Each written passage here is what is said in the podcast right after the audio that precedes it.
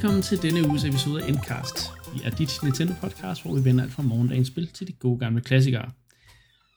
Øh, mit navn er Niklas, jeg er jeres vært, og øh, jeg har også mine medværter med mig i dag. Surprise. Hej Mark og Anne. Hej Niklas. Hallo? Det bliver, det bliver ikke en solo-episode heller i den her omgang. øhm, gang.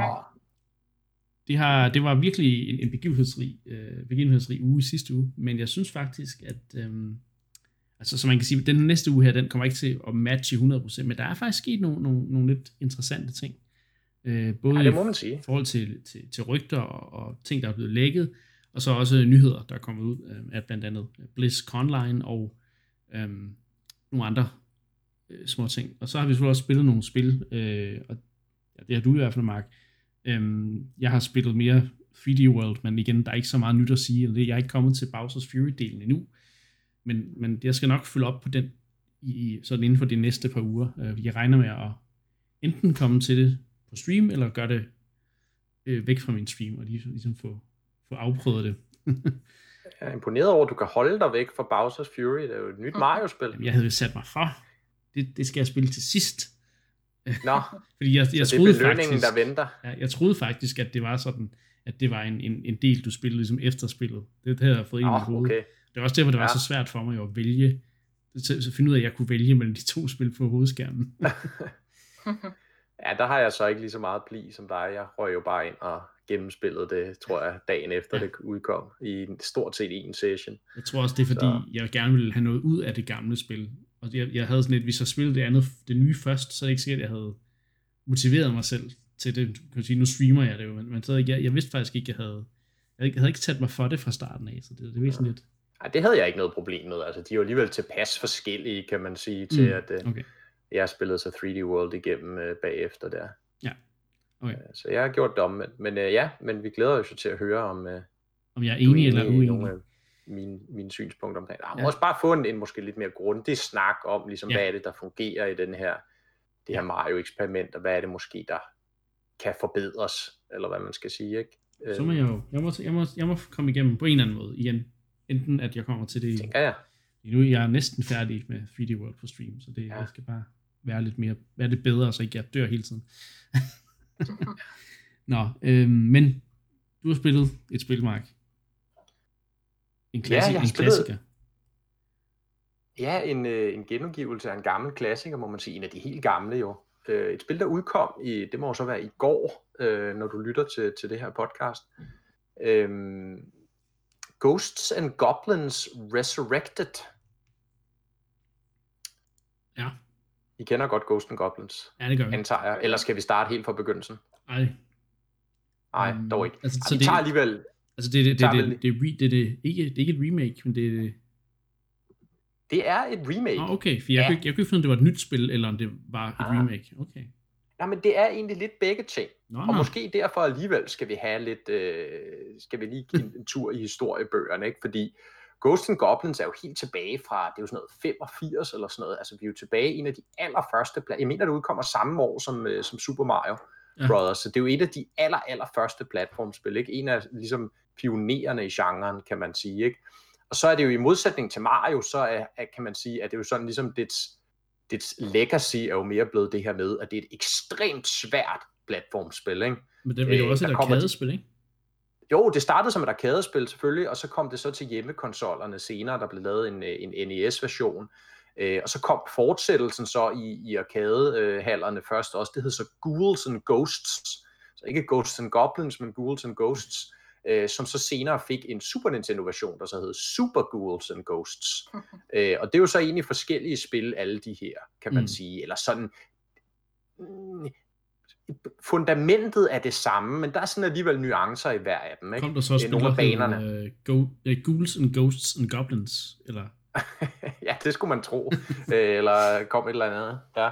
Nej, der er vi dog ikke. Nu har vi så fået uh, Resurrected, eller Resurrection, jeg kan ikke huske, en af de to. Ja. Og, uh, og det er, som, som, som, som du sagde, Niklas, på, på, en, på en og samme tid et remake, men også lidt et nyt spil.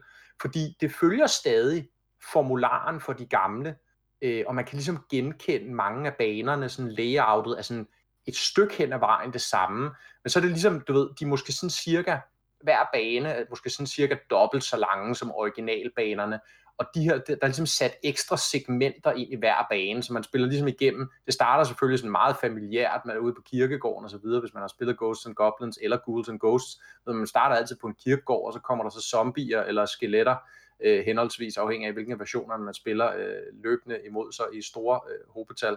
Ja. Og, øh, og så skal man ellers i gang. Ikke? Og så kommer, man så, til, så kommer der så et nyt segment, øh, som man så aldrig har spillet før, og så kommer der så et velkendt segment, nyt segment, velkendt segment. Sådan fortsætter det egentlig. Og det er sådan en ret interessant mixtur af sådan noget familiært og sådan noget nyt, ikke? Mm. hvor man sådan på den ene side, så, så øh, henrykkes man over, ej, det var ligesom da man spillede det i gamle dage, og så får den lige twist, også med måske en ny boss battles. Boss battlesene er blevet opgraderet en hel del. Ikke? Der er også nye våben, øh, Arthur, Arthur øh, ridderen, man spiller jo, han, øh, han kan finde øh, de her forskellige våben, og der har de udvidet med nogle nye også, der er også nogle nye rustninger og så videre, man kan samle. Ikke? Men, men grundpræmissen er det samme, det er de her kædebaserede spil, øh, brudt ned i baner, der er øh, fem baner, de er djævelsk svære at komme igennem, når du så gennemført den en gang, så ved man så, at man faktisk ikke gennemført det, fordi så får man at vide, at man glemte noget tilbage i bane 1, man skal tilbage og spille bane 1 igen, og så skal du så spille hele spillet. Og så anden gang, du kommer igennem, så kan du så endelig få lov at, at, at møde sidste bossen, og, og så måske øh, klare den. Ikke? Jo. Øhm, så, så igen, det er på en og samme tid et remake af faktisk alle de tre originaler, jeg lige nævnte her, ikke? altså Ghosts and Goblins og Ghouls and Ghosts, Super Ghouls and Ghosts, øh, hvor det tager lidt for hver af spillene, øh, og ligesom laver sådan en greatest hits, eller hvad man skal sige, tager banerne og laver ligesom en greatest hits version af dem. Øh, og så har det sådan nogle af de her mere moderne designprincipper med. Øh, det er selvfølgelig stadig ekstremt svært, og den starter selvfølgelig, de har så introduceret difficulties, hvilket er en, en god ting, så man ikke behøver at blive skræmt væk af, at spillet er meget svært. Der er mulighed for at sætte difficulty ned. Den starter selvfølgelig på legendary, ikke? Fordi det er ligesom det er den, den rigtige experience, den rigtige masochistiske experience. Man kan så sætte den ned på night og øh, jeg kan ikke huske, hvad de, hvad de ja, lavere difficulties hedder, sådan så det bliver relativt til at have med at gøre og komme okay. igennem. De har lavet checkpoint-systemer, så ligesom hver af de her segmenter, jeg snakkede om før i banerne, så kan ligesom komme igennem et segment, der måske tager en to minutter eller et eller andet, så er der checkpoint, og så kan man så gå videre. Ikke? Så hver gang man dør, så er det så ikke helt forfra på banen. Hver gang man bliver game over, er det ikke helt forfra på spillet. Man kan ligesom hele tiden få skæbt sin progress, når man når et nyt checkpoint. Ikke? Så det okay. gør jo meget for at fjerne denne her store frustration, der selvfølgelig er forbundet med at spille Ghosts and Goblins. Ikke? Øh, uanset, vil jeg næsten sige, hvor god man er, ikke? Så, så sidder man og banner og svogler over, hvor, hvor, hvor svært det er. Ikke? Men langsomt vil jeg jo sige, det er også et af de spil, hvor jeg synes, det har måske lidt et, et unfair ry for at være et, et, ja, et unfair spil, fordi der er i virkeligheden en rytme til mange af tingene, og der er nogle mechanics, man kan mestre, og faktisk altså, gennemføre banerne rimelig konsekvent. Det kan være sådan lidt tilfældigt, hvor når fjenderne spiller og så videre, men, eller spawner, men igen, når man ligesom har rytmen øh, inden under, øh, kan man sige, når man ligesom har, har lært den, så, øh, så er det til at komme igennem. Mm. Øh, og især igen i det nye her, hvor man kan skrue sværhedsgraden lidt ned. Ikke?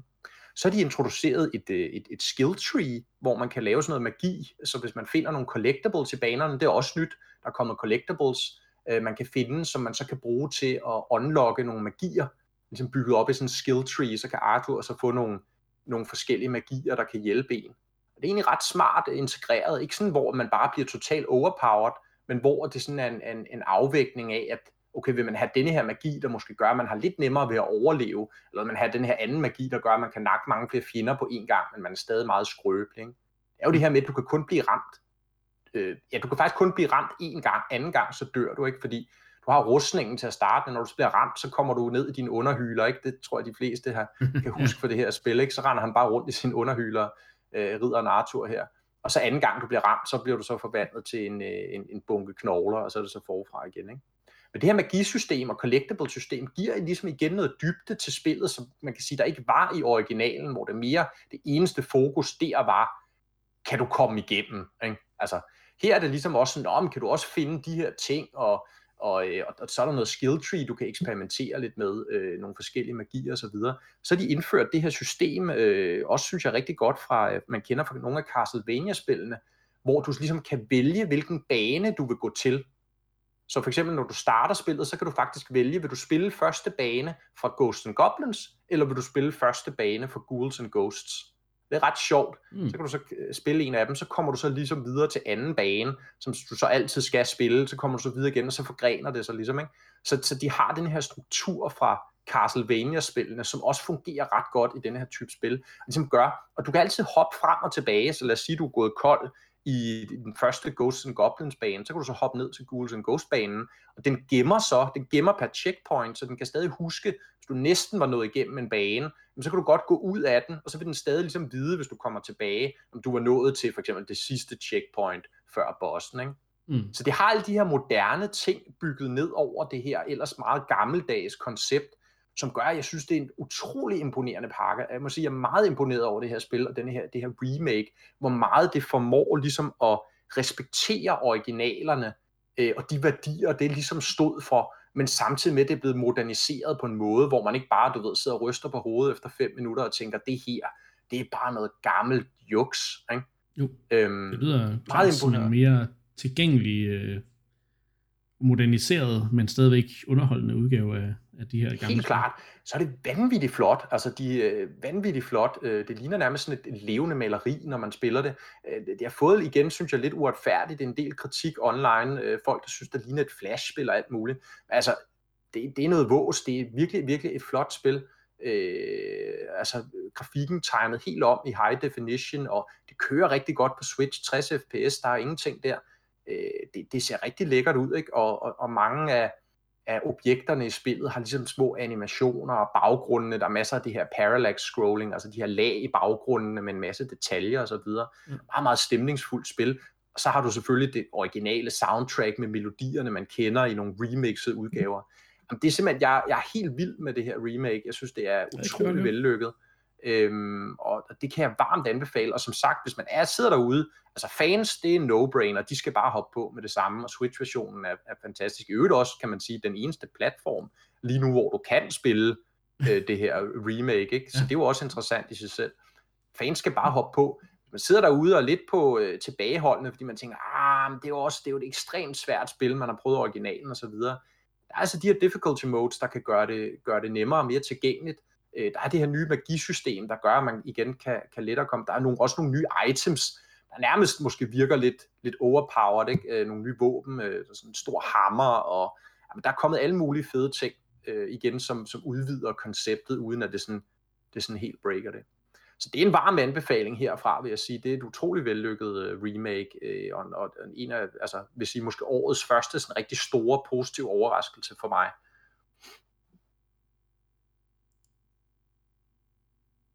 Ja, så får man ikke en varmere anbefaling. Nej, hold op. Øh, altså, jeg har jo faktisk spillet, øh, jeg tror, det er SNES-versionen, meget kort, og ja, gav meget hurtigt op, tror jeg, for det spil. Øh, men, men, øh, men det lyder som om, det, det vil være lidt mere tilgængeligt for mig at spille den her udgave. Øh, så ja, interessant.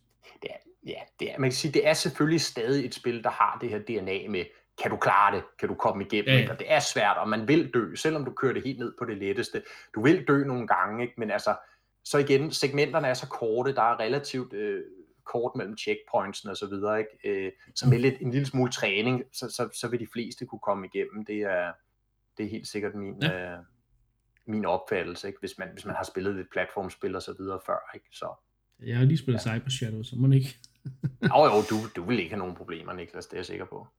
Så, så igen, det skal ikke være, altså, jeg synes, man skal ikke lade sig skræmme væk af, at det her ry, det har for at være sådan et totalt masochist-spil, som, som originalerne jo, jo, jo er, lad os være ærlige. Ikke? Det, er, det kan det her nye også være, hvis man spiller det på, på standard difficulty. Altså, jeg tror, jeg brugte den første time, og jeg var ikke kommet til checkpoint nummer to i bane 1, vel?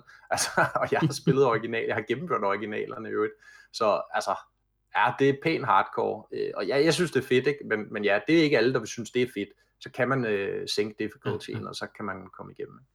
Men det er da fedt at høre, at du, du, altså, der fortsætter med at komme ting ud til Switch, som der bare lige er dig. øh, det, øh, ja, igen. det er kun mig, der spiller Switch, åbenbart. det, ja, altså det, det ser ud som om, at, øh, at Anna og jeg, vi tager lidt en, en lille pause lige pt. Men, øh, nej, nej, jeg skal nok komme efter det. Ja, ja, det er nu det. Nu kommer der jo et godt år, et godt Switch-år. Ja. Og øh, det, det fik vi jo det, det gode Switch-år blev i hvert fald fyldt ud rigtig meget i den General Direct, øh, som vi havde sidste uge. Det, det vil jeg stadigvæk stå ved. Øh, Ja. Mark, er du, er du, har du, har, har, har Tone fået en anden lyd hos dig, eller jeg synes du stadig, det var en partner direct in disguise? Ja, ja, der er ingenting, der er ændret sig der. Okay, okay. Men igen, det ser ud som om, at, at der kommer nogle ret, ret store og gode øh, udgivelser i løbet af det første halvår, også i, i sommer og så videre, så, så det, det er lidt en, en helt, det, det er den skærende kontrast til, hvordan vi så det i, øh, i 2020, øh, i starten af 2020. Øhm, Ja. Men det, det, altså, det ved jeg sgu ikke, om jeg er enig i, Niklas, fordi Nej. altså, og, og det, er jo, det, det er jo nok der, min skuffelse ligger, altså, fordi når jeg kigger på de titler, altså nu, nu taler, jeg taler jo sådan primært first party, jeg tror også, jeg fik sagt det seneste episode, Ja, ja, ja. At, at jeg synes, der var egentlig var en, en, en bred, altså, der var en bred og fin vifte af interessante ting, noget indie hits, øh, must buys og så videre, og nogle sådan lidt originale indslag fra, fra Nintendo eller nogle af deres second parties, og, og så var der ligesom de her first parties, som jeg synes var sådan lidt lackluster. Og det er jo fordi, også, altså, og det sad jeg egentlig og tænkte over efterfølgende, øh, jeg fik ikke nævnt det sidste episode, men, men altså, hvis du kigger på salgspotentialet på de her spil, de, de har planer om at rulle ud, ikke? du kigger på et, altså Pokémon Snap kendte vi jo godt nok i forvejen, ikke? du kigger på et Mario Golf, du kigger på, ja, hvad har vi ellers, der kommer her i første halvår? Lad os, lad os til, lad os for god ordens skyld til Skyward Sword HD med, ikke? Monster. Det, har jeg glemt nogen? Nej, ikke, ikke jeg first nogen? party.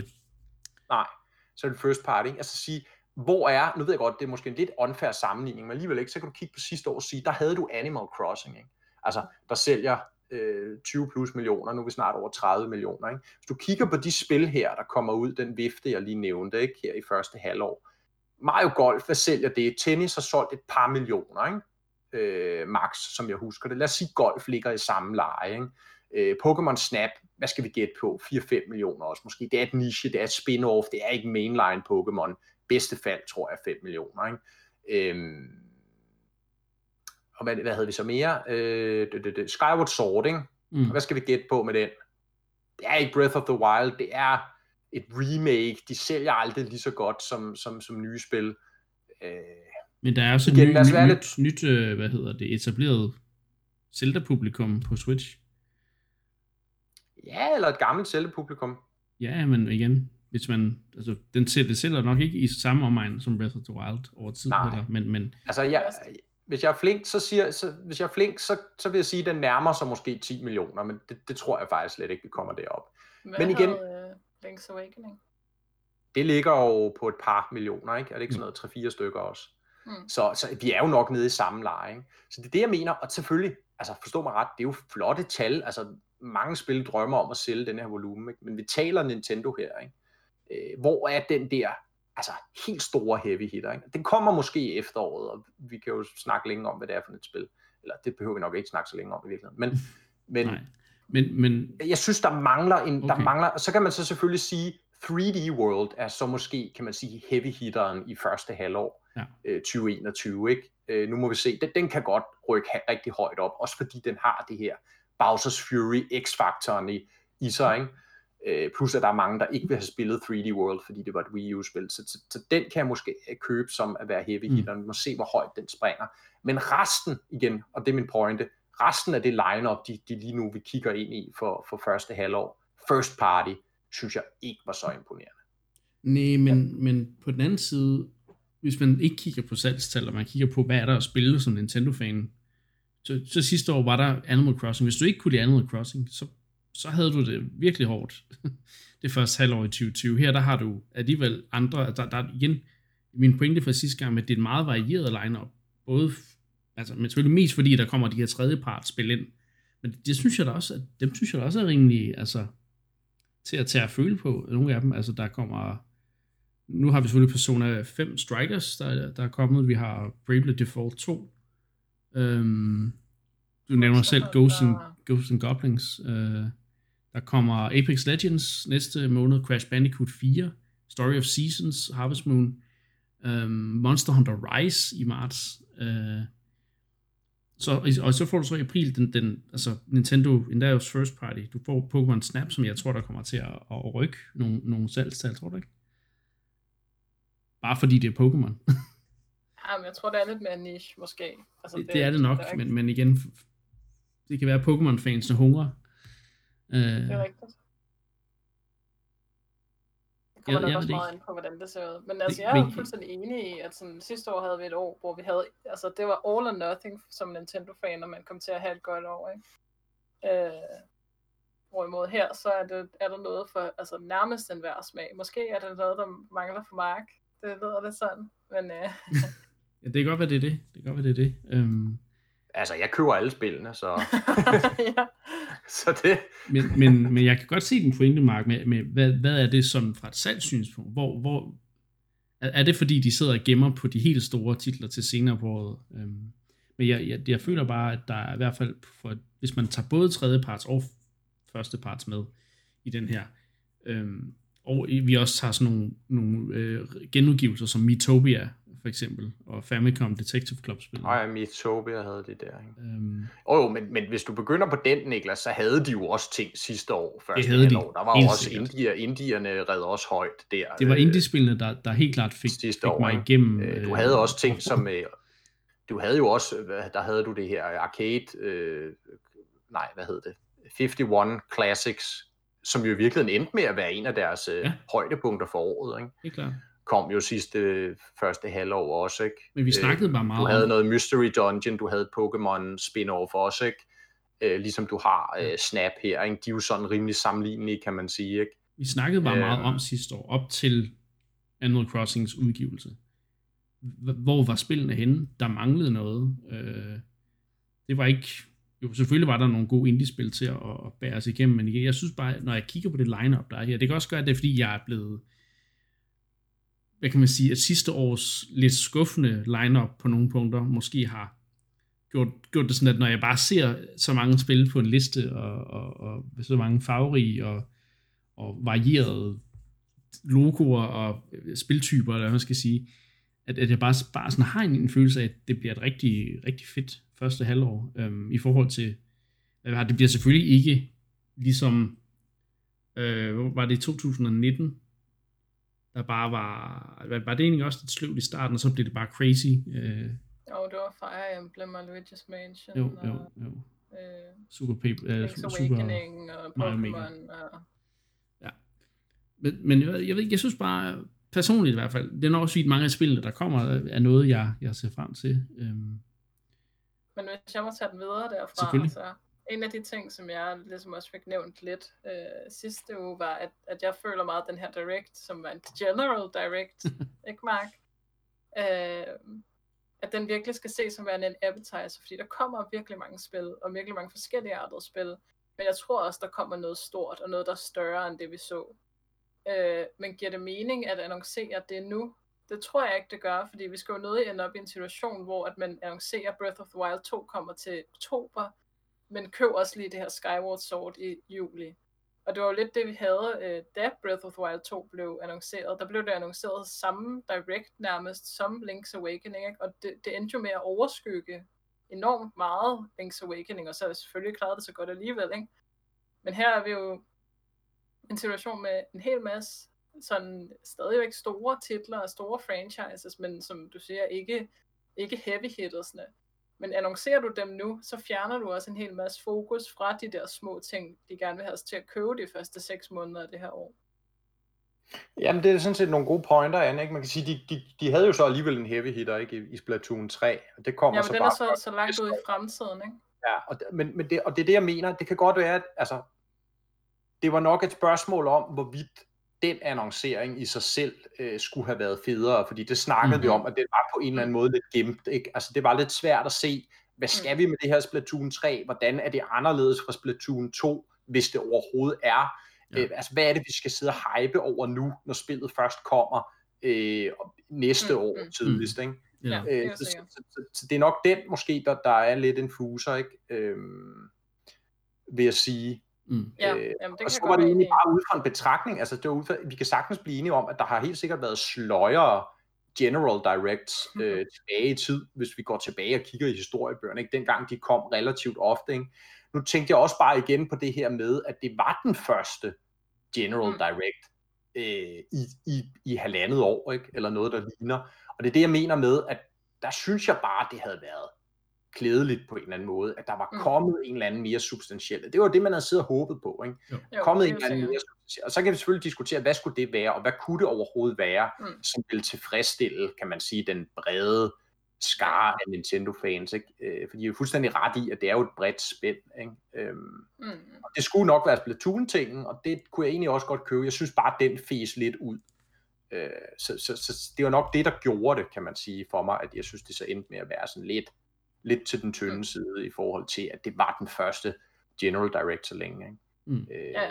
Altså min, min, min pointe består i forhold til, Mm. kan man sige, hvor mange spil vil Nintendo forvente at sælge her i, i første halvår af first parties, ikke? Altså, skal vi nærmest gætte på, at Animal Crossing stadig bliver det bedst sælgende, ikke? Så, så, så der mangler, altså, igen, nu har der ikke været et Animal Crossing hvert år, men, men der har måske været, nu skal jeg tænke mig om, Nå, det, det, det må blive til en anden gang i hvert fald, men, men, men der, der- det, ja, altså, det ser ikke lige så tyndt ud måske som sidste år, hvis vi lige ser bort fra Animal Crossing, men jeg synes stadig, det ser lidt tyndt ud. Ja. Okay. Det er også, også fordi man kan sige, Ja. Skyward Sword er jo så teknisk set andet halvår, hvis vi skal være. Ja, Hvis det jeg er, skal der være er juli. Um, Ja, ja, helt sikkert. og igen, altså, Øh, Men, men ja, jeg tror også, Anna er ret, der, der kommer nok til at være flere, ikke nødvendigvis General Direction, nu har vi jo, nu ved vi jo, at der kommer noget Pokémon øh, snart, og øh, Ja. der kommer også, hvad hedder det, øh, hvad hedder det, der, der kommer sikkert nogle, altså der plejer at være en Indie Direct, det er i hvad, marts måned eller sådan noget, ikke? mm, Øhm, hvor de annoncerer, det er fordi, der, det, det, det er noget med noget, øh, noget GDC, der plejer at ligge der, øh, som, som man så næsten altid har en eller anden form for indie øh, direct i sammenhæng med. Øh, så, Mm. Så, så jo, jeg tror også igen, at, at når vi får indie-spillene med ind, så der kan ligge noget padding, måske kommer der et Silk Song, jeg bliver ved med at tro på det, det kommer sikkert ikke før næste år, who knows.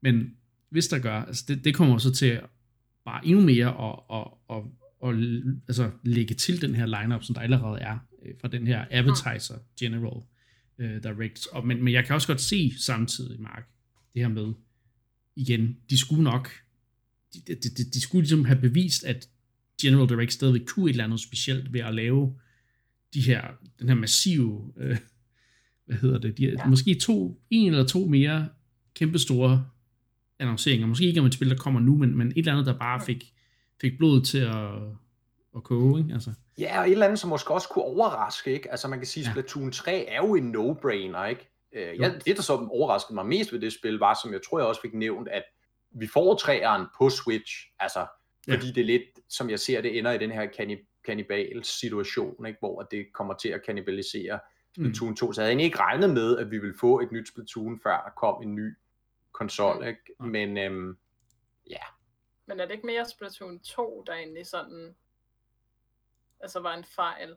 Øh, for det snakker man ikke meget om. Altså nu er jeg ikke Splatoon-ekspert på nogen måde, men man snakker man ikke om, at det var underligt, at Splatoon 2 jo udkom nærmest. Altså var det et år eller to år eller sådan noget efter? Jo, men, ikke- men Splatoon var jo et Wii U-spil, Anne. Ja, ja, ja, på- ja, ja, I know, men altså at man måske hellere skulle have set det som et, en, en genudgivelse af etteren, og så kunne man have releaset en toer. Jo, men det var det jo stort set også, kan man sige. Mm. Ikke? Altså, Ja. Det havde den samme struktur, det havde den samme Mm. multiplayer mode. Singleplayer-kampagnen var også rimelig sammenlignelig, ikke? indtil der kom den her fremragende DLC singleplayer Mm. expansion, som jo egentlig, kan man sige, gjorde Splatoon 2 til sådan en mere fuldblods øh, single multiplayer hybrid. Ikke? Øh, så, så, så, så det kan du godt sige. Ikke? Men, men igen, det sætter bare den her streg under min pointe med, Mm. hvad er det så ved Splatoon 3, der ligesom skal give det en x-faktor? Fordi det Ja. så vi ikke noget af i den Nej, nej, trailer. det var ikke altså, klar, vel? det, det var ikke klar i hvert fald, Nej. hvis, hvis der er noget, forhåbentlig er der et eller andet. Ikke? Så Ja, og så tror jeg også en, øh, altså sådan en øh, Zelda øh, sampak øh, 3D anniversary, eller hvad vi skal kalde den. Den havde nok også været mere imponerende end Skyward Sword. Men samtidig så er det jo også noget, folk har bedt om, altså tækket og bedt om i mange år. Hvornår kommer den her Skyward Sword øh, remake til Switch uden øh, øh hvad hedder det, motion controls og så videre. Og det minder mig om et interview, der var med Reggie for rigtig mange år siden, øhm, hvor han snakker om det her med sådan fans og deres forventninger til, hvad, hvad der ligesom bliver annonceret. Øh, og jeg tror, han bruger Pikmin 3 som eksempel, siger han, at folk de bliver med at spørge, hvornår kommer Pikmin 3, hvornår kommer Pikmin 3, og når de så endelig annoncerer Pikmin 3 til en direct, så siger de, okay, what else? ja. Altså så det her med, at man har den her enorme forventning om et meget specifikt produkt, og så lige så snart man annoncerer det, så siger man sådan, okay, hvad er der så ellers til mig nu? Ikke? Altså det er sådan en, en umættelig øh, tørst nærmest for, for nye annonceringer, ikke? og gode annonceringer. Så kan han sidde og klynke over det, at vi kaster vores sparepenge væk i store Ja, ja, ja, ja, ja det er jo også Sådan er det jo. Altså, det er jo Ja, ja, sådan er det. det, de kan jo sælge alt, hvad de laver, ikke? og mere til. Mm. Ikke? Så det er jo bare, altså, det er jo et luksusproblem, kan man i virkeligheden Ja, ja, sige. ja, ikke? helt sikkert. er så glade for de ting, vi laver, at de vil bare have mere og mere. Ikke? Mm. Øh, Så der kan jeg ikke have så meget sympati med manden, selvom der kan være en pointe i det, han siger. Altså, så er det jo bare sådan, det er, fordi vi Ja, er det er sådan, det er. Men, men, men jeg synes, man kan observere det meget, især med Skyward Sword, ikke? Altså, for det er noget, folk virkelig gerne vil have. Og det er også noget, vi måske har forventet, ikke? Og så er det netop der, at når det så bliver annonceret, så siger vi sådan, okay, fint nok, hvad er der så ellers også, ikke? Jeg, jeg vil så Altså- bare samtidig sige, at jeg tror måske, jeg havde mere været over i, i Marks lejr, hvis Skyward Sword HD ikke havde været en del af den præsentation.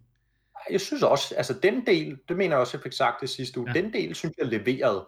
Ja. Og jeg synes, det lader til at være et ret kapabelt remake, Mm. og, eller remaster, må vi hellere stadig Ja, kalde den, trods remaster. alt. Ikke?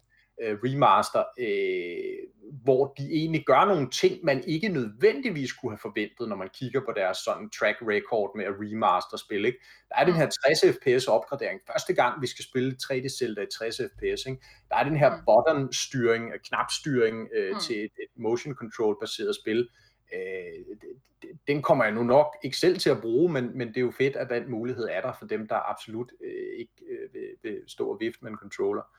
Mm. Øh, og så videre. Ikke? Altså, så der er jo lagt nogle, nogle, altså, der er lagt nogle kræfter, flere kræfter i det her spil, end hvad man måske typisk ser Mm. øh, i nogle af de her remasters, Nintendo øh, høvler Ja. ud. Ikke? Jo. Så den del synes jeg leverede, Mm. mm. øh, og den havde jeg egentlig ikke nogen fingre at sætte på, og det giver fin mening, og jeg synes også, alt andet lige stadig, det må være en større annoncering end denne her eventuelle twin pack øh, med, med Twilight Princess HD eller Wind Waker HD, øh, de to Wii U øh, remaster. Men, men Øh, tror du ikke også, hvis det ikke sker, tror du så ikke også, folk på en eller anden måde føler, det, føler et tomrum der? Nej, det ved jeg nu ikke. Altså, jeg tror, mig? de fleste har, ja, altså, de fleste har jo helt sikkert en forventning om, at, at der kommer en 35 Zelda-fejring, ikke? ligesom med Mario. Ja. Øh, og, den tror jeg også selv på, ikke? Øh, vi ser senere på året, for det er jo en af Nintendos absolut største franchises, ikke? så selvfølgelig skal have den have en fejring af en eller anden art, ikke? og man kan sige, Skyward Sword-annonceringen var jo ikke noget, i hvert fald Nintendo i tale satte som en fejring, Nej. vel? Så, så jeg tror, Anne har ret i, der kommer en, selvfølgelig en direct senere hen, en Zelda-fokuseret direct, hvor de sikkert kommer til at tale om Skyward Sword igen, hvis ikke den først ligger til efteråret, det kunne godt være. Er det Øh, ikke- Så taler vi noget. Jeg, jeg tænker lige på og så- noget. Ja, Er det ikke den, er det, udover de der Breath of the Wild directs, der måske har været en af, og sådan noget, er det så ikke næsten, det er så ikke næsten den eneste Zelda-fokuserede direct, vi, vi får se nogensinde? det ved jeg ikke. Nej, okay. Ja, det kom bare øhm, til at tænke på, at det virkede som om, ja. at, at det, det er noget, vi ikke rigtig har set før, så det bliver bare lidt, lidt uh, excited. Der over. har jo været nogen, vi havde jo en Age of Calamity sidste Åh, år, ja, ikke? Så, ja. Mm. så, Den så tæller ikke. De har jo. Det, Så- så... det, det er lige præcis det, der gør det, gør det her med, med fans og deres meninger sådan lidt svært med at gøre nogle gange. Ikke? Så- Ja, ja. Det er jo det. Nå, men sorry, Øh, jeg, jeg, jeg, Ja, men jeg var bare ved at sige, at, at så, så, så er det nok sandsynligt, at der kommer en eller anden form for fejring i efteråret, ligesom vi så med Mario. Ikke? Jo. Øh, og hvad det så bliver, om det bliver denne her, som vi har spået øh, 3D, øh, eller hvad har jeg kaldt den, 35th Anniversary Collection med, ja i hvert fald, lad os gætte på Twilight Princess og Wind Waker, ikke? for de ligger lige til højre benet, og måske også en Ocarina of Time, øh, er, er mit gætting, tror jeg. Ja. Øh, så, Ja. og så den store heavy hitter selvfølgelig, som vi måske kommer lidt ind på senere i programmet også. øhm, det ved jeg ikke, måske. Nå jo, det gør vi faktisk. Det, det kan vi gøre men ja, lad, os, lad os, øh, det var lidt, lidt opfølging her. Det, det, det virker som om, vi stadigvæk alle tre sådan har de, de følelser, vi havde for en uge siden. Øh, det er jo det er jo fint. Øhm, okay, så okay, så, så det næste det er så øhm, at der, der er sket det, at der er en gammel demo øh, ikke en demo, det er jo ikke, det er ikke en demo, men det, der er et gammelt build af et spil, der kom til Gamecube Men det, det er en Nintendo 64 version, der er blevet lækket. Det er, det er en Nintendo 64 version af Dinosaur Planet, også kendt som Star Fox Adventures. Jeg har, ikke styr på altså... det tek- jeg har ikke styr på det tekniske her, Mark, så der må du lige hjælpe mig, men, men, men jeg vidste faktisk slet ikke, at det spil, jeg, jeg tror, vi har snakket lidt om det, men jeg vidste faktisk ikke, at der var så meget af 64-versionen af det spil, der fandtes. Nej, altså, det, ja, det ved, det, det ved jeg ikke. Det, altså, det, har man, ikke? Men, men... Ja, det har, man nu, det har man nu altid vidst, har jeg haft indtryk af. Jamen, jeg har ikke at, at, nej, nej, nej. Vi snakkede jo om Star Fox Adventures for ikke så lang tid siden, var det nej, det et års tid siden, vi havde det i retro-segmentet, ikke? Øh, ja, så, og, altså, det, det har jo den her meget fascinerende forhistorie med, at det startede som det her Dinosaur Planet-spil. Det har slet ikke noget med Star Fox at gøre, vel? Øh, det startede som, som det her, den her nye IP på Nintendo 64, øh, Dinosaur Planet, ikke? Zelda-inspireret øh, spil, som, som, som Rare skulle lave øh, med de her dinosaurer, sådan øh, antropomorfe øh, dinosaurer og, og, og dyr i virkeligheden jo ikke. Og, øh, og, og det blev udviklet til 64 og var stort set færdigt, ikke? Da, da Miyamoto så kom og sagde, at øh, det skal altså, vi har brug for noget øh, Fox, Star Fox Magic til at sælge det her spil, fordi ellers så, øh, så fejler det totalt på markedet. Ja. Og, øh, og så skal I øvrigt også lige øh, hoppe over på den her nye øh, konsol, vi, vi, vi vil have bagt færdig, ikke? Så, så Gamecube i det her tilfælde. Ja. Så, men, men ja, og man har jo set altså jeg kan jo huske, at jeg har kigget på de der med stor fascination, de der få screenshots og så videre, der har været fra noget tidlige, nogle tidlige builds, Nintendo har haft fremvist der tilbage i, i slut 90'erne, øh, starten 0'erne, ikke? Fra, fra Dinosaur Planet, inden det blev til Star Fox Adventures. Ikke? Mm. Øh, og nu er der så, som du siger, Niklas, øh, lækket et, et næsten færdigt build af spillet. Ja fra Nintendo 64. Ja. Dinosaur Planet hedder det stadig på det her tidspunkt. Men det er så sent i forløbet, at det er efter øh, Miyamoto har kommet og sagt til Rare, I skal altså smide Fox og, og Company øh, ind i spillet. Ja. Så det er på Nintendo 64.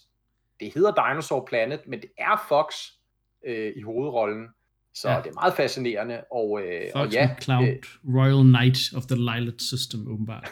ja, ja men, men på selve interfacet, øh, der er jo sådan en lille ikon, der viser, hvem man spiller, fordi man kan jo spille de her forskellige figurer. Der er jo også Crystal, hun er der selvfølgelig også, og hun er der jo også i det færdige Gamecube-spil. Ikke? Det er bare meget kort. Men, ja. men, ja, men på de her... Øh, på de her små ikoner her, der kan man så se, at det stadig er den originale øh, hovedperson. Jeg kan ikke huske, hvad han skulle hedde eller hvad han hed, men, øh, men der ligesom er vist et billede af. Men det er altså figuren, 3D-figuren af Fox, man, øh, man spiller rundt med. Mm.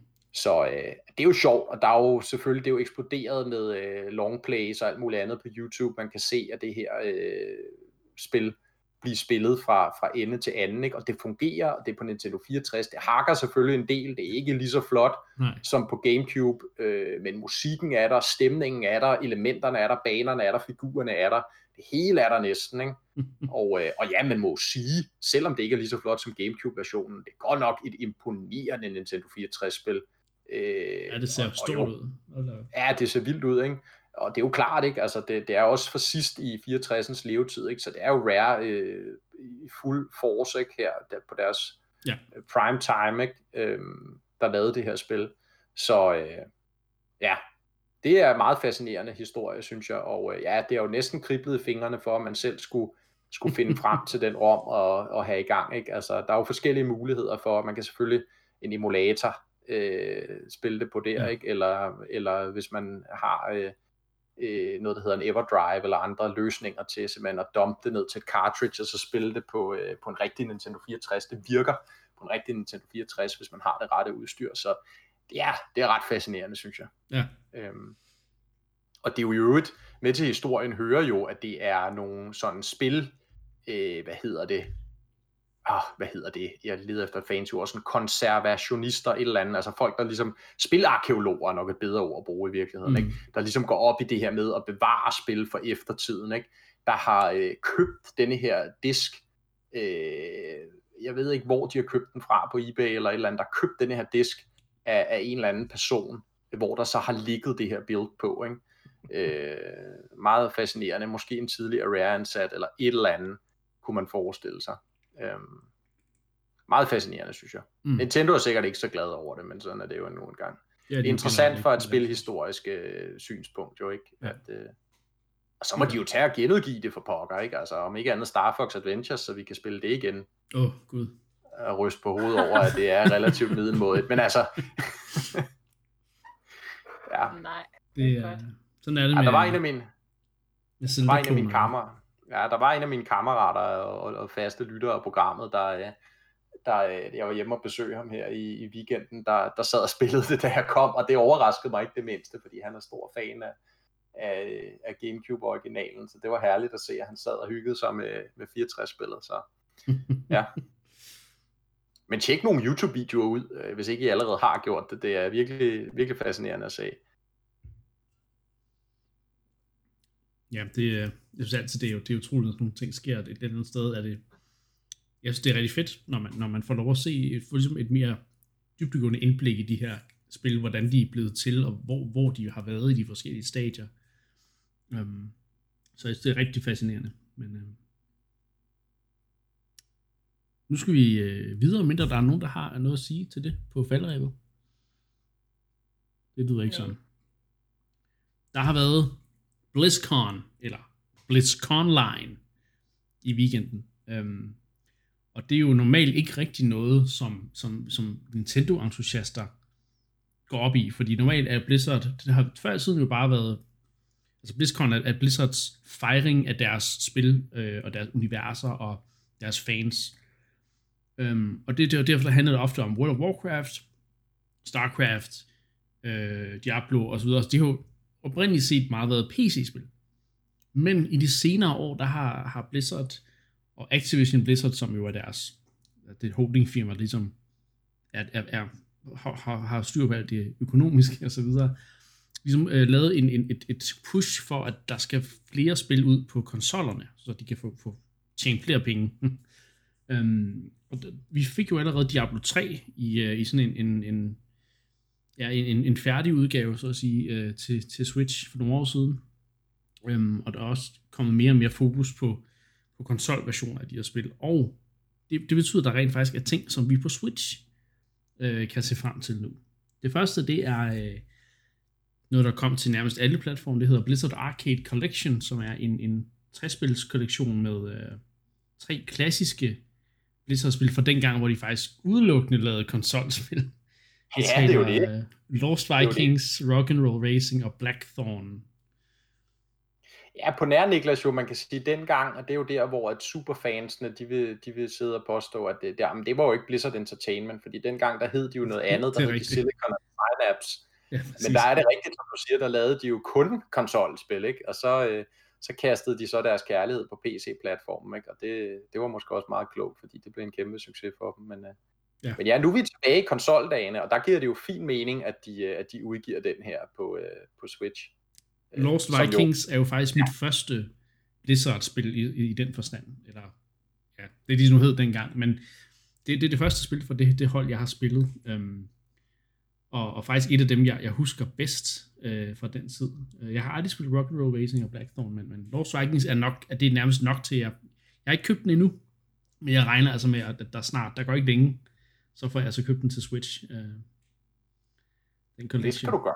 Det skal du gøre. Det er en fed opsamling, den her. Øhm, Ja. Også fordi de to andre spil er rigtig kapable også. Det er faktisk øh, rigtig velproduceret spil, alle tre øh, ja. i min optik.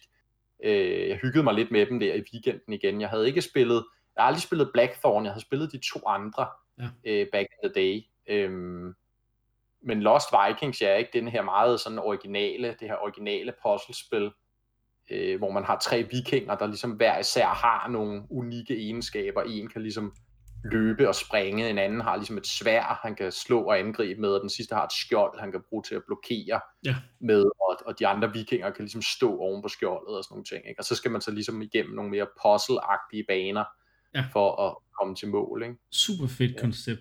Jeg har altid været ja. så vild med det der, øh, det der med, at du har de her tre karakterer med, med vidt forskellige evner, som der så skal på en eller anden måde arbejde sammen. Øh, og og der, det, det, det, det, koncept er bare, bare ligesom fulgt mig også. Jeg jeg har faktisk, øh, da jeg gik på universitetet, der lavede jeg faktisk en prototype, baseret på samme koncept som Lost Vikings, øh, med sådan tre figurer, der kunne være sine ting, som skulle arbejde sammen og så videre. Så det, det er et virkelig fascinerende koncept, som jeg, jeg synes, de gjorde rigtig godt i Lost Vikings, men som jeg på en eller anden måde gerne vil have ja, genoplevet på en eller anden måde. Ikke? Så, øhm, men Lost Vikings, super fedt spil. Øh, super fed stemning, og det viser også bare, hvor meget passion, der gik i Blizzard spil dengang. Også, også selvom det var nogle små 2D-platformspil øh, og så videre. Ikke? Så, øhm, så ja, det, det skal, jo, det skal og så, købes. Ja, og så, ja, og så som, som hvis vi lige hurtigt skal, skal berøre de andre to spil, ikke? altså mm. Rock and Roll Racing er jo utrolig unikt spil for sin tid, ikke? Et, et sådan isometrisk racerspil, ikke? altså I ved der, hvor man ser det ligesom sådan fra fugleperspektiv, skråt ligesom op fra, Micro Machines spillene, tror jeg. Ja, lige præcis, ikke? Øh, med, med noget jeg kan ikke huske, om det er vektorbaseret grafik, Nå, men det er også lige meget. Men i hvert fald, øh, så kører du de her, det er sådan fremtidsspil, ikke, hvor man kører sådan en form for dødsrally er det jo i virkeligheden, ikke? Øh, med de her sådan øh, store monster truck-agtige biler, mm. der er selvfølgelig er udstyret med pikko-fanger, og de kan lægge miner og skyde med plasmakanoner og alt sådan noget, ikke? Og så racer man så rundt på de her baner og hopper over kæmpe kløfter og sådan noget, ikke? Og selvfølgelig kan smadre de andre biler også, ikke? Utrolig fedt spil faktisk. Øh, der er sådan en campaign med, man skal ligesom stige i de her turneringer op gennem divisioner og køre mod, mod bedre og bedre modkører, ikke? Øhm, og der er igen den her forskellige tilgang til løbende. Vil man prøve at smadre de andre, eller vil man prøve ligesom at, at komme først over målstregen, ikke? Øh, du kan opgradere din bil med større motor, større kofanger og så videre, de her ting, ikke? Øhm, utrolig fedt soundtrack til, jo sådan rigtig øh, rock and roll, øh, med nogle af de helt store øh, klassikere fra den gang. Øh, jeg kan ikke lige huske præcis, hvem de har på listen, men øh, øh, jo, der var det. Black Sabbath, Deep Purple, nu sidder jeg lige og læser op her, Deep Purple, Black Sabbath, ikke? Nogle af de store rock and roll klassikere i hvert fald.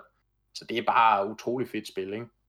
Blackthorn, det er sådan mere en, øh, ja, man kan sige Prince of, jeg læste en, der beskrev det som Prince of Persia, hvor du har en shotgun, og det synes jeg var utroligt beskrivende. Nu havde jeg ikke selv, nu havde jeg ikke selv prøvet det, nu prøvede jeg det så i weekenden, ikke? og det er fuldstændig spot on, hvad det er. Ikke? Sådan en Prince of Persia-klon, 2D-platformer, også sådan et underligt fremtidsunivers, hvor der er sådan nogle orker og noget, der, har, der, der prøver at, at, at udradere menneskerasen. Og så er man så, øh, ja, ham her Blackthorn, der så skal skyde alle orkerne, ikke?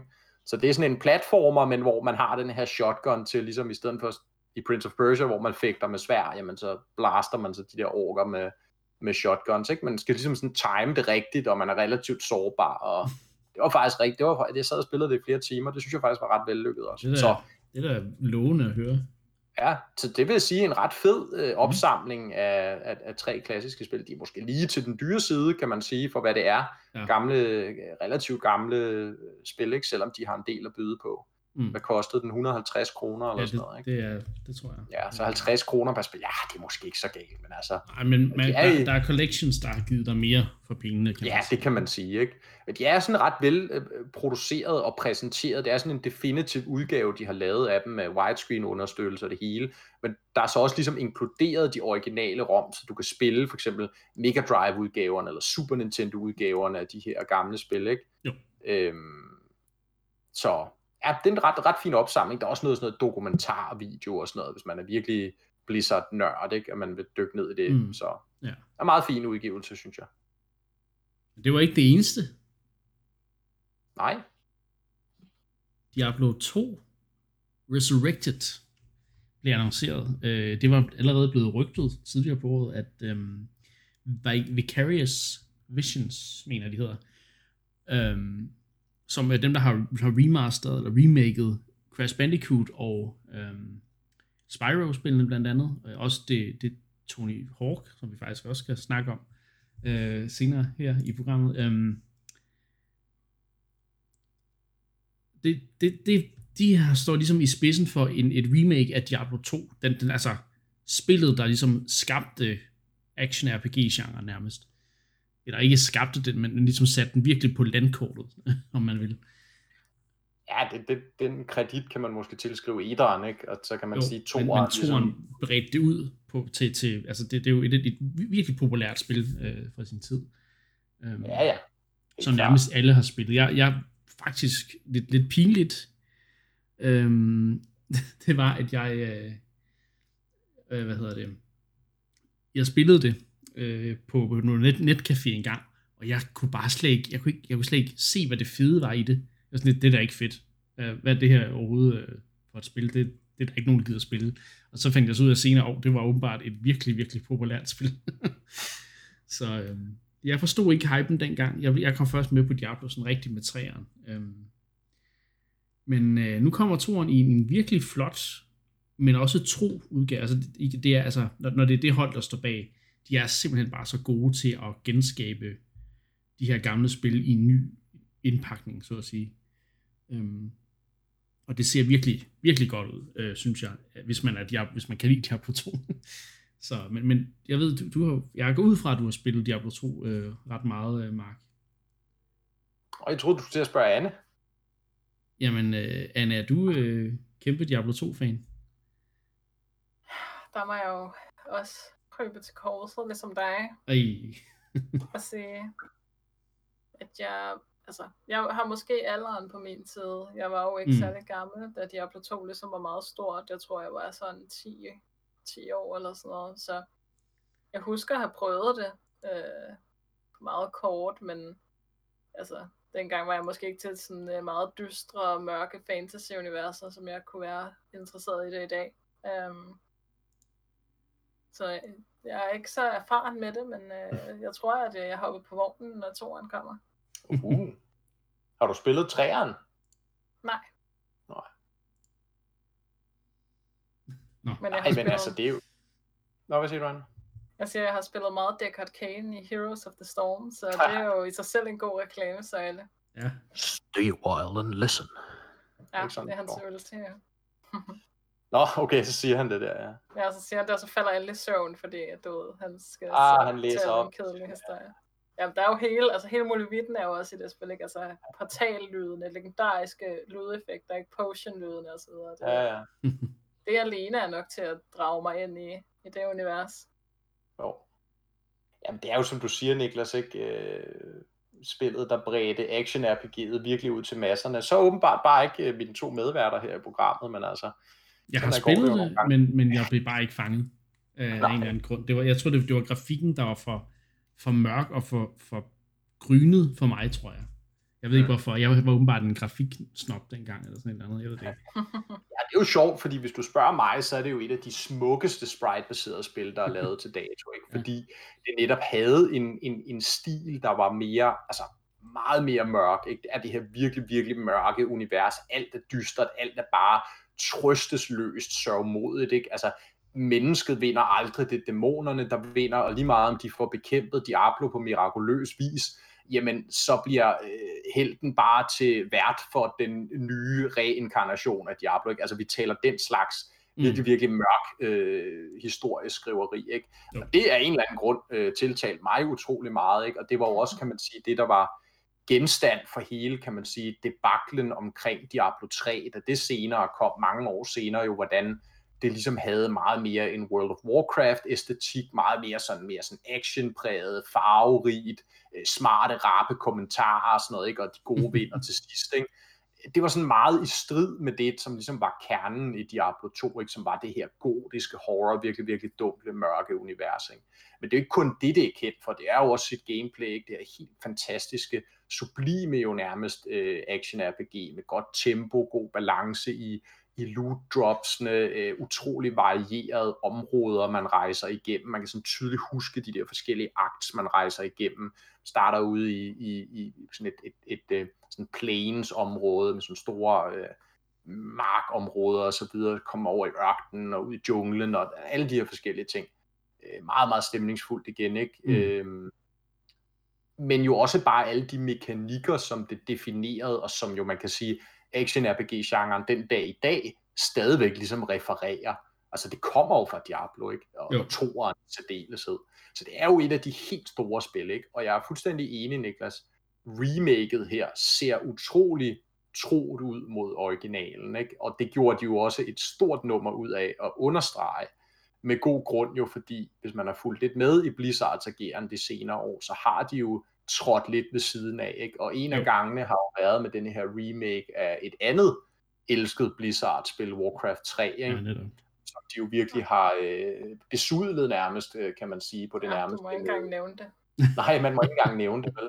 Så, altså, det kan godt være Activision og grisker og alt muligt andet, men de er eddermame dumme, hvis ikke de, de, de giver toeren her den fornødne kærlighed og opmærksomhed til, at det skal altså være som originalen. Selvfølgelig skal det se flottere ud, men det skal spille som originalen, og det skal lyde som originalen, og det skal se ud som originalen. Ikke? Netop. Øhm, og det lader det til, at det gør, ud fra det, vi så og hørte indtil videre. Ikke? Men selvfølgelig nogle små, sådan subtile quality of life forbedringer, sådan noget med, at alle figurer har et shared stash, nogle af de der ting, som trods alt Ja. er kommet ind i genren øh, i de senere år. Ikke? Jo. Så, øh, så den har jeg store forhåbninger til. Og de her type spil, altså en gang var det jo nærmest sådan kætterisk at sige, ikke, at, at dem kunne man altså spille med en controller. Jeg vil faktisk sige, at i dag foretrækker jeg at spille dem med en controller, fordi de er super godt lavet til, at du styrer rundt med analogpinden med den her figur, og med den anden analogpind, den kan du så bruge til at dodge, eller angribe, eller hvad det er. Ikke? Jo. Så, så jeg synes, det giver rigtig god mening at få den ud på konsol, øh, på Switch. Øh, det er formentlig ikke det mest krævende spil, jo, i og med, det er en, en remake af originalen, selvfølgelig i en ny 3D-engine, men med den samme spilsystem kørende på bunden, som jeg forstår det. Så øh, ja, det giver super fin mening. Den gad, jeg skal klart spille det på Switch også. Og der var jo noget, jeg tror de kaldte det cross progression, hvad end det betyder sådan noget, men man kan måske ikke spille sammen på tværs af platformene, men du kan måske spille med din figur på den ene platform, så kan du så åbne den op på den anden platform og spille videre der. Det må, det må være noget i den retning, det betyder, tænker jeg. Hvilket jo også er fedt. Ja.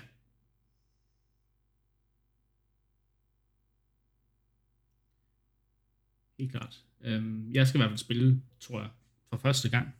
Skal jeg spille toren. Om det bliver på Switch, eller hvad det gør, men, men det ved jeg ikke. Men når det kommer senere i år, så, øh, så skal jeg spille Diablo 2.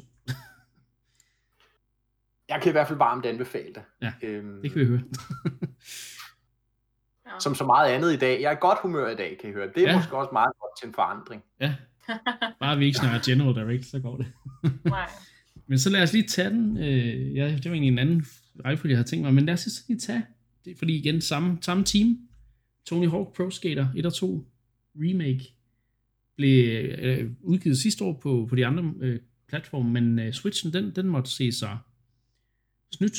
Men nu kommer spillet så til Switch, hvilket jeg synes er en, en, en rigtig god øh, nyhed, fordi for det første, jeg, jeg er rimelig stor fan af de oprindelige Tony Hawk Pro Skater spil, men også fordi, at jeg vil egentlig gerne have dem til Switch, hvis jeg skulle vælge. Så, og igen, der er, jeg tror helt klart, der er et marked for den type spil på Switch også, så det kommer også på et eller andet tidspunkt, det er vel blevet bekræftet, at det er på vej til Switch. Øhm, andre Pro Skater fans? Ja, for søren da. Åh, oh, det er godt. Åh, oh, det er godt. Ja, ja, jeg spillede, det var så toeren, jeg, jeg kom aldrig Ja. rigtigt på etteren. Det var også men- der, jeg startede, toeren- faktisk. Ja, toeren kom jeg virkelig med på, og øh, ja, fantastiske, fantastiske sådan arcade præget jo skateboardspil, ikke? Øh, ja, men der er så meget i min ungdom i, i, i det spil der, så, så der, er- og man kan jo høre soundtracket for sig, bare når man læser titlen på spillet og så videre, ikke? Så, Ja. og, og, og, og som du siger, et utroligt velproduceret remake også. Øh, jeg har ikke spillet det på de andre platforme, jeg har set det streamet en del, øh, læst øh, selvfølgelig, det skulle være utrolig velproduceret. Ligner det meget tro mod originalen, ikke? Jo. Øh, de har fået så mange af de gamle sange med, og omgivelserne er opdateret med ny grafik, men banerne er ellers de samme og så videre. Øh, ja, det er bare et skateboardspil, der, der spiller rigtig godt, ikke? Og der ved, man kan sige, at den genre er jo lidt sjov, fordi den har måske i virkeligheden bevæget sig over i en lidt mere realistisk øh, boldgade i de senere år, i hvert fald der kom de her skate og så videre, der er også kommet, jeg kan ikke huske, hvad det hedder, der er et eller andet på Steam også, der er sådan et hyperrealistisk skateboardspil. Ja. Øh, men de kan altså bare noget, det der originale Tony Hawk, med det der meget, meget arcade. Ja, det er ikke realistisk det her, men, men det er bare så fedt at, Netop. at, at, at drøne rundt og lave de mest sindssyge ting på det skateboard, ikke? og se de højeste combos og high høre noget, scores. noget, noget fed øh, punk rock og, Ja. Og hvad hedder det, det, det, det, det, der, det nye alternative musik, der kom frem i de år der. Altså, det, Ja, ja, lige det, var, præcis. det var den slags musik, jeg hørte, og jeg, jeg hang ud med skater og, og sådan nogle ting, Ja, så ja. det var bare, det var helt perfekt øh, for mig og min vennegruppe dengang, at vi var, Ja. at vi, jeg tror faktisk, det var på grund af Tony Hawk, at vi alle sammen begyndte at købe vores egne skateboards og, og øve Ja, os og sådan nogle ting. Øh, Præcis. så det var, det var det satte sådan en helt bølge i gang, og, Og igen, ja, de oprindelige spil var super fede, og nu kommer igen en meget, meget tro... Øh, de skulle være ret, ret tro mod øh, det oprindelige spil. Så.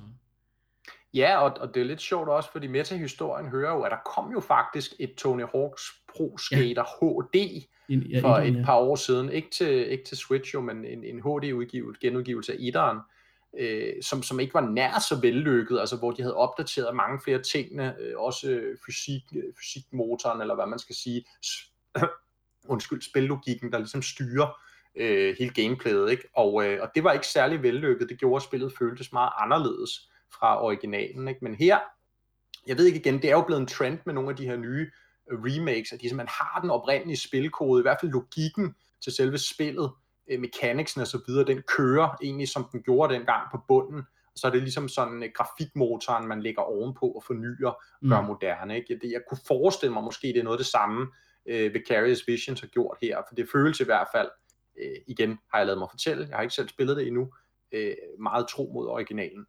Ja.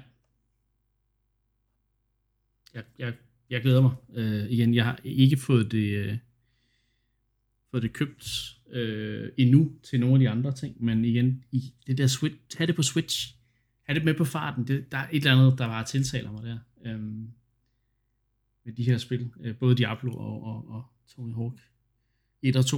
Øhm, så. Men, Hvad siger du? Hvad, hvad?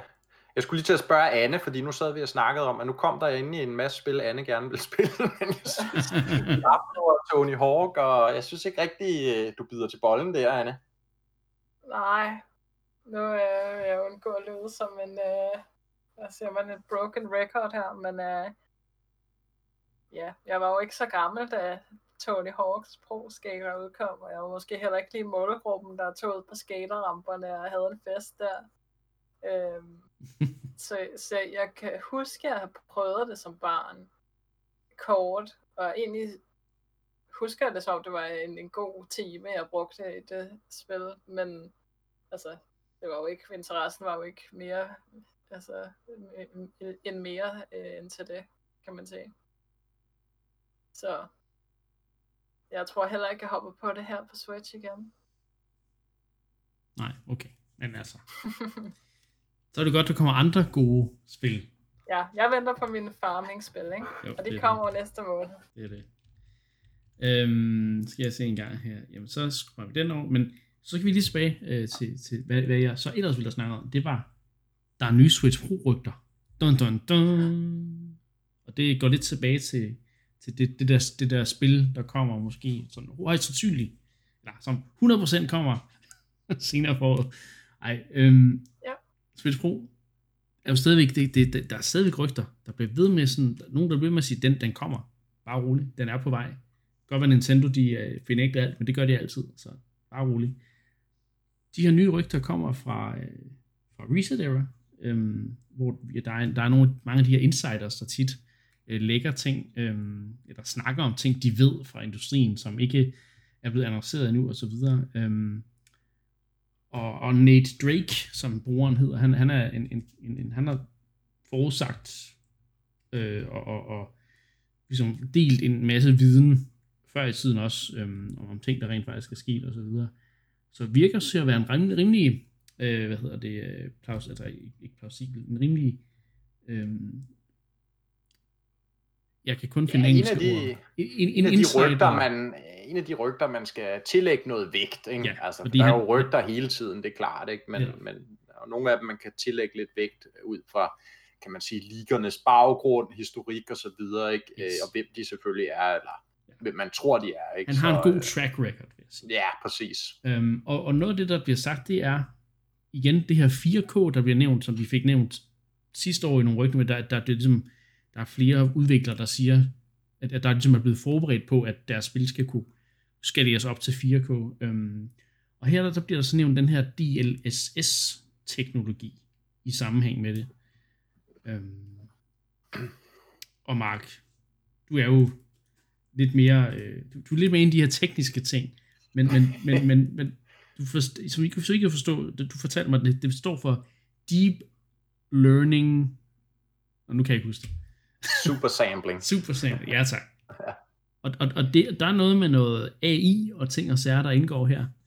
Ja, det er meget spændende, fordi altså man kan sige, hvis vi lige skal tage baggrunden for, hvorfor det her er spændende først, ikke, så kan man sige, vi har jo set med Switchen, hvordan den i virkeligheden langt hen ad vejen var i stand til at gå, ikke 100% skulder med skulder, men komme ret tæt på ligesom at bide PlayStation 4 og Xbox One i sådan knæhaserne i hvert fald. Øh, lad os holde den der med, med, med sådan grafisk. Ikke? Vi har set nogle af de her meget, meget imponerende ports. Øh, Alien springer øh, øh, frem, øh, Witcher 3, øh, Doom selvfølgelig, Wolfenstein, ikke? hvor at grafisk har de altså været ret tæt på nogle af de her konsoller, som er langt, langt kraftigere end en Switch. Ikke? Nu er det klart, nu er der nye konsoller på markedet, der er en PlayStation 5, der er en Xbox Series X, og den kan Switchen jo selvfølgelig overhovedet ikke måle sig med nu. En helt anden liga. Øh, men Nintendo vil jo stadig gerne have, at de her spil ligesom kommer på krydsplatform, ikke? at de også får de her spændende tredjeparts udgivelser, som ellers primært har været mm. forbeholdt Sony og Microsofts platform. Ikke?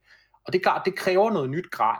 Øhm, og, og der kan man sige, der kommer Switch Pro'en ind i billedet, og det er, det er her, hvor det bliver meget interessant, fordi man kan sige, hvis den stadig skal være håndholdt, det skal være en mobil enhed osv., så, så altså lige meget om de kommer den mest moderne tech-chip, de kan få hos Nvidia i, så vil den sådan ren, altså hestekraftsmæssigt ikke kunne nærme sig Nej. en PlayStation 5, eller en, øh, ikke, ikke hvis den samtidig stadig skal være den her Switch-koncept håndholdte platform, der skal køre på et lille batteri og så videre. Ikke? Mm. Så det er her, hvor det her DLSS kommer ind i billedet, Deep Learning Super Sampling, fordi det er en ny teknologi, som er udviklet hos uh, Nvidia, og det er jo dem, der leverer grafikchippen til Switchen. Nintendo har jo et længerevarende samarbejde med dem, ved vi, og formentlig kommer de også til at levere chippen til en Switch Pro. Mm. Og det, der er interessant ved det, det er, at det er en teknologi, hvor man kan tage et, et, et, et, øh, et, et spil for eksempel, afvikle det i en opløsning, lad os sige en lav op, opløsning, det kunne helt, være helt ned til sådan noget standard, SD-opløsning, altså sådan noget 640 gange 480 eller et eller andet, ikke? altså som vi egentlig for længst har bevæget os forbi. Ja. Men du kan tage og afvikle et spil i den opløsning, det kræver ikke særlig mange hestekræfter. Og så kan du via noget AI-træning, øh, det her øh, det er et neuralt netværk, som det hedder, øh, man bruger til at træne øh, simpelthen grafikkortdriveren til at øh, producere det her lavopløselige billede, og få det til at være ja, op til et 4K-billede, eller endnu højere i teorien. Mm.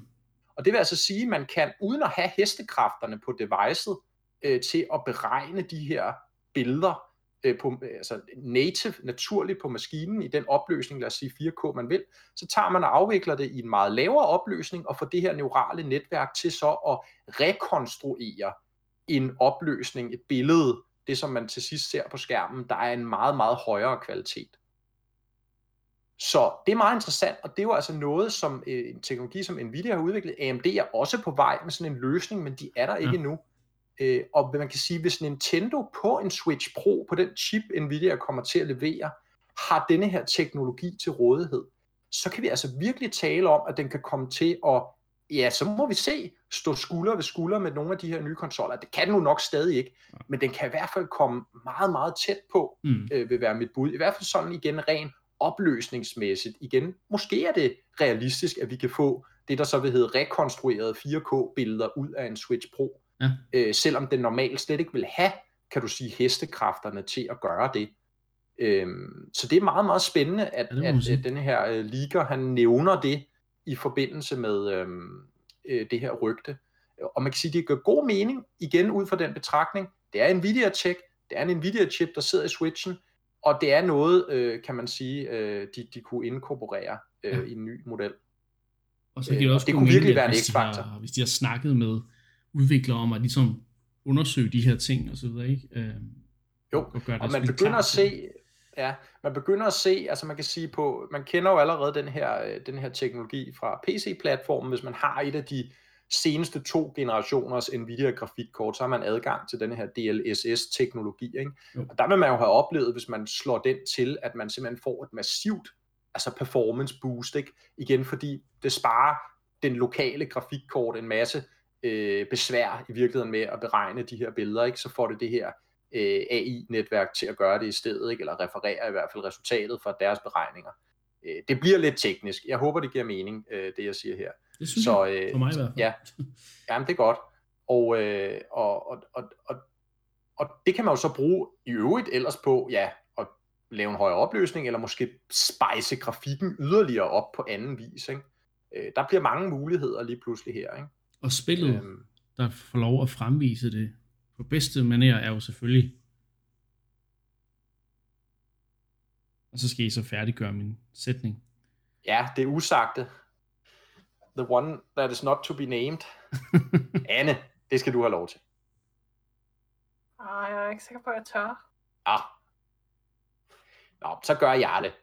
Øh, selvom jeg synes nu, jeg har fabet rigeligt i den her episode. Men altså, Breath of the Wild 2. Selvfølgelig. Så vi er en launch-titel på Switch Pro. Switch Pro, ja.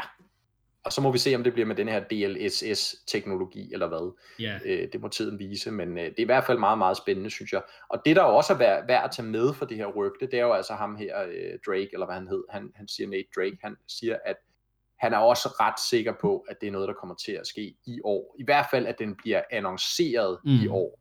Ja. Fordi han har noget insider, igen noget insiderviden, at, at det, der er kommunikeret lige nu, aktuelt 2021 til Nintendos samarbejdspartnere, ja. det er, at den skal komme i år. Og hvis ikke det skal ske, lad os sige, at den bliver udsat af en eller anden grund, så skal det så til at kommunikeres til samarbejdspartnerne, og det skal så ske snart, mener ja. han. Ja.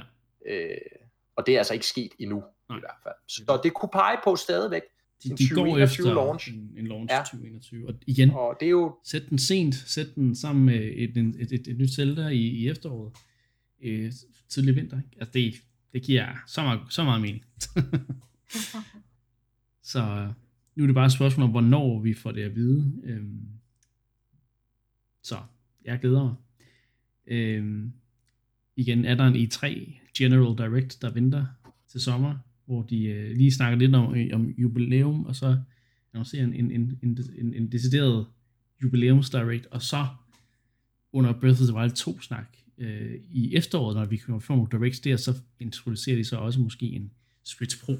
De, de, de vil jo ikke annoncere den lige med det samme, det skal jo være ret tæt op til dens udgivelse. Ikke? Så, ja. så ja. Det er jo det, ikke? Og det, og det går, altså, jeg var jo sådan lidt, kunne, altså inden vi fik den her direct for, for øh, hvad er det, en uges tid siden, ikke? Mm. Kunne, kunne vi se den allerede her, ikke? Men jeg vil sige, det giver fin mening, den ikke var der, også fordi man kan sige, de har gang i alle mulige andre promoveringer inden, de har gang i også at skulle sælge en uh, Monster Hunter branded Switch konsol og alt muligt andet, ikke? og som vi også har snakket om, ja, lige så snart Mario brandet er, ikke? lige så snart de går ud med den her Switch Pro, så er der selvfølgelig mange af forbrugerne derude, øh, også dem, der ikke har købt en Switch endnu, der automatisk vil tænke, okay, øh, så er det nok den her model, vi skal vente på. Ikke? Øhm, så ja, og Breath of the Wild, synergien har vi snakket om før, kæmpe succes for dem i 2017, den vil de selvfølgelig gå efter at replikere, hvis de øh, bare kan overhovedet kan komme i nærheden af det. Ikke? Ja. Mm. Helt klart. Ja, men øhm, nu vil vi se, om vores, vores, vores forudsigelser gør opfyldelse eller hvad. men øh, husk, I hørte det her første gang i Endcast. Ja, og ellers er det corona skyld. Ja, helt klart. nu er det blevet tid til den sidste del af dagens program. Det er blevet tid til retro-segmentet. Og øh, det bliver sådan lidt en, en, en, øh, en, et serie tilbageblik, og en serie, der ligesom der, der sådan går, går igennem flere generationer af maskiner og så videre. Vi skal selvfølgelig tale om, selvfølgelig, vi skal tale om NBA-spillene, øh, Midways NBA Jam og Hangtime-spil. Og øh, nok mest skal vi snakke om, om det helt gamle, det der satte gang i Boom Shakalaka og det hele. Øh, jeg har jo faktisk igen, ja, nu, nu skal jeg komme med, med en, min, min gamle, de der, en af de der typiske Nik, Niklas undskyldninger. Jeg, jeg, jeg ved jo, jeg var jo, jeg var jo Sega-dreng tilbage i, i tiden, så jeg har jo spillet NBA Jam på Sega Mega Drive, og ikke på Super Nintendo. Men så vidt jeg forstår, så er spillene sådan rimelig, måske er der nogle grafiske forskelle og noget lydmæssigt, men, men jeg tror at de virker til at være sådan rimelig det samme.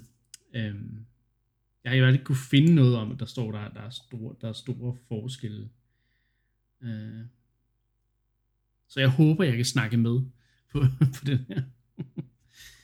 øhm, men jeg, øh, jeg kan jo starte lidt med, med at gå lidt tilbage i tiden og, og snakke om, hvorfor jeg er interesseret i at, spille det her spil. Øh, fordi da jeg var, var, var ikke særlig gammel, der, øh, for det første var jeg kæmpe Sonic og Sega-fan, som jeg har fået sagt det et par gange. Men jeg var også meget, meget stor fan af et basketballhold, der hed, hed Chicago Bulls, øh, med selvfølgelig øh, Michael Jordan, øh, den bedste basketballspiller nogensinde, i, i, i front. Øh, og øh, derfor så skulle jeg jo selvfølgelig spille NBA Jam, fordi det var basketball, det var den der sådan lidt mere arcade lidt mere sådan den der fantasi omkring, hvad er godt basketball. Øh, du har ligesom de her, de her hold, der har to spillere på hver side. Nej, jo, to spillere på hver side. Øh, du har et helt basketball, en helt basketballbane, og så skal du ligesom, ja, øh, hvad hedder det, øh, score flest mål inden for tiden og så videre, som, som man kender det. Men igen, en lidt mere arcade-baseret øh, øh, oplevelse, og så er det med de her hold, der var forskellige, hvad hedder det, øh, øh, ja, spillere for de forskellige hold, ligesom var renderet ind i spillet og så videre. Um, sådan noget forskellige stats, som man kender det. um, så ja, det, var en længere uh, smør omkring mit, mit, min indgangsvinkel til NBA Jam. Nå, men hvad synes du så om spillet? Spillet er nok NBA Jam i hvert fald. Jeg har ikke spillet Hangtime, øh, for eksempel. Men, men NBA Jam... Har det er det samme. Er det bedste basketballspil, der nogensinde er lavet. Hands down. Jeg gider ikke alt det der simulering med øh, ja, sådan der, der FIFA-agtigt øh, basketball, der er kommet fra, fra 2, øh, ja, 2K og så videre. Nej, nej, nej. NBA Jam er det bedste, mest underholdende øh, basketballspil, der er nogensinde er lavet. Øh, så det, det, er, det er min mening. Jeg ved ikke, om jeg skal gå med. Det skal jeg nok. Nej, man kan selvfølgelig sige, så er det din uh, udelte begejstring. Det var, det var et spektakulært spil, hvor man kunne, ja. kunne, altså der var rigtig mange, der var sådan nogle, nogle, få, nogle tricks, man kunne lave, og der man kunne som lave fede, jo, en, en spiller til den anden spiller, og så laver de et dunk, eller laver et, en trepointer, eller altså alle de der ting, man kender fra. Alley-oop alley men det var bare så spektakulært. Man kunne lave uh, boom shakalaka, hvor man fik smadret uh, glasset over kurven, og hvis man var rigtig god, ikke? Uh, lavede de, de, de fede... Uh, de fede uh, jo, behøvede man at være rigtig god, dunks. ikke? Fordi, altså, det, mm, det ved jeg ikke, det følte jeg. det er jo, der har du nøglen til spillets succes, ikke? Fordi det er jo virkelig et spil, som er, altså, det kræver, at du har lige noget basisviden om basket, sådan lige knap, og alligevel behøver du faktisk ikke rigtig at have det. Du skal bare forstå, at du skal have bolden i den anden øh, ende af banen i kurven. Ikke?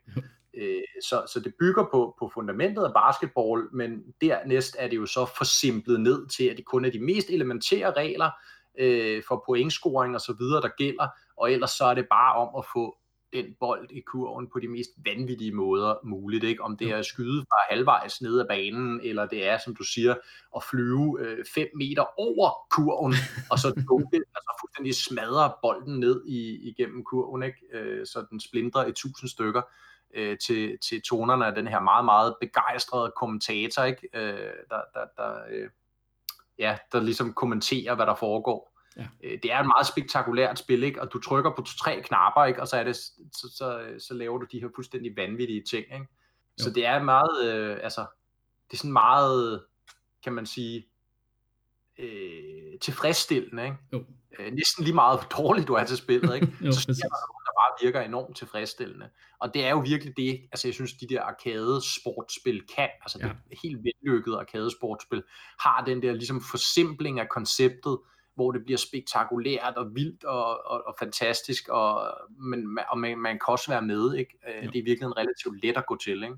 Selvom der også er meget dybde i spillet, ikke? som du siger, man kunne lave de der alley-oops, ikke? og der er de her systemer med, at hvis den samme spiller scorer tre gange i træk, så bliver han on fire. Ja. Og så er der rent faktisk ild i bolden. Ja, det er det. Og, det er så fedt. Altså, det jeg tror, jo, når jeg lige kigger her, jeg tror også, det er Tournament Edition, jeg har spillet. Øhm, Nå, jeg som, ikke, hvor, hvor der var flere, øh, altså der var lidt, lidt flere features, øh, ja. flere modes, og der var, du kunne udskifte spillere og sådan noget. ja.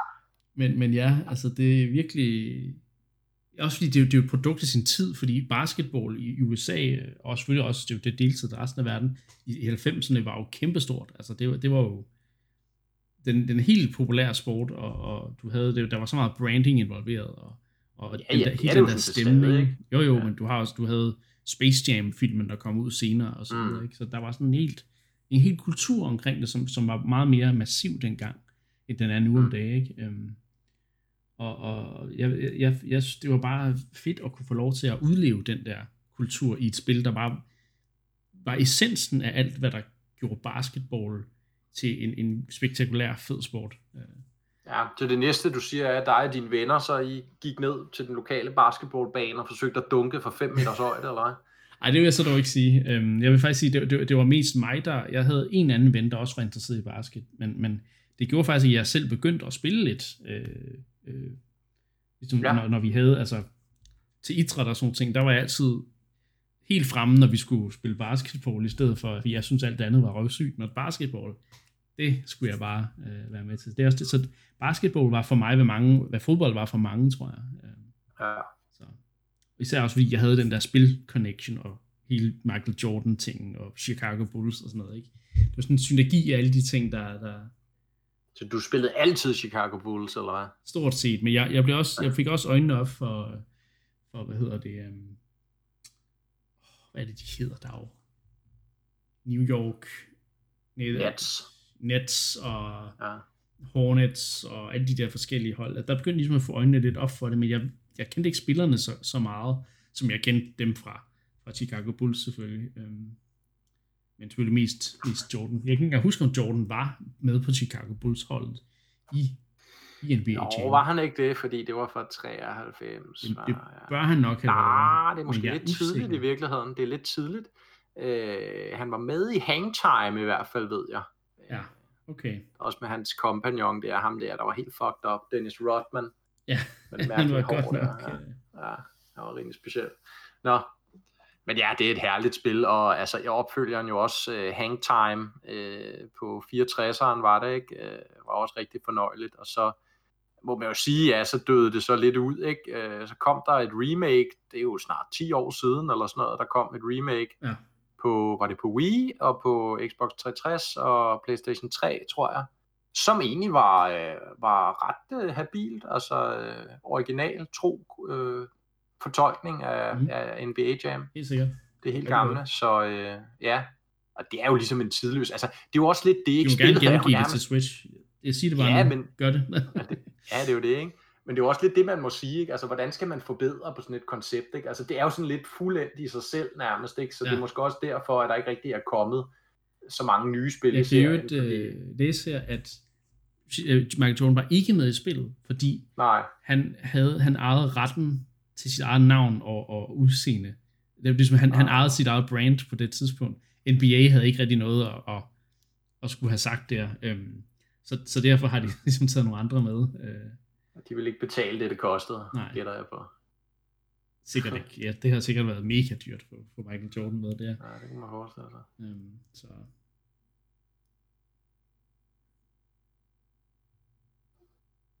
Men der kom så senere versioner, hvor, hvor ja.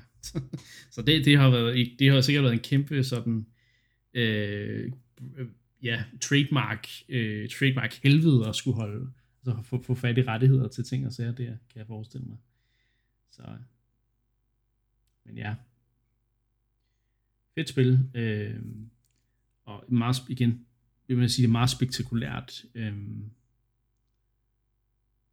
så, ja. Anne, har du? Åh, oh, nej. Ja, men vi kan lige så godt tage Jeg var jo ikke gange, så gammel. Nej, det er jo det, Jeg var jo ikke så gammel, da det var udkommet. Det er jo det. Så. men jeg husker at spille det få gange, men husker at være meget, meget dårlig til det. Måske fordi jeg spillede mod folk som Mark, som jo altså, uomtvisteligt må have været meget bedre, end jeg var. måske, måske. Har du spillet Ja, men jeg- Wii-versionen? Nej. Nej, okay. Fordi det er jo igen, Altså- det, det er en helt ny... Der, der kunne de, de senere generationer jo også få, få glæde af, af spillet, ikke? Men, Ja. men, øhm, ja. Jeg vil tro egentlig, du synes, det var sjovt, ikke? Altså, du var jo, du var i hvert fald, jeg ved, du var jo begejstret for Mario Strikers, Anne, ikke? Så man kan Jo. sige, du, du har jo spillet nogle af de der arcade sportsspil øh, med stor fornøjelse. Det er jo, NBA Jam er jo i samme genre, må man sige. Ja. Selvom det selvfølgelig er basketball i stedet for, Ja. for fodbold, men altså, mange af principperne er jo i virkeligheden det samme, ikke? Øh, ja, det er det jo tryk- nok. Men, men problemet er jo, at man ikke kan spille Birdo, og jeg ved bare ikke, hvordan jeg skal komme over det. Altså, det vil bare Ej, være okay. meget bedre, hvis Yoshi var med. NBA Jam Nintendo Edition. Det kunne være fedt. Men øhm, Bring it on. det var det, vi havde for, for dagens episode. Øh, det var et rigtig, rigtig godt program, og øhm, ja, vi øh, stærkt med at være tilbage næste uge, øhm, og øhm, tak fordi I igen sætter tid af til at lave et rigtig godt øh, program, og øh, tak til lytterne for at lytte med. Nu er der ikke andet at sige end tak, fordi I lyttede med, og så lyttes vi ved næste gang.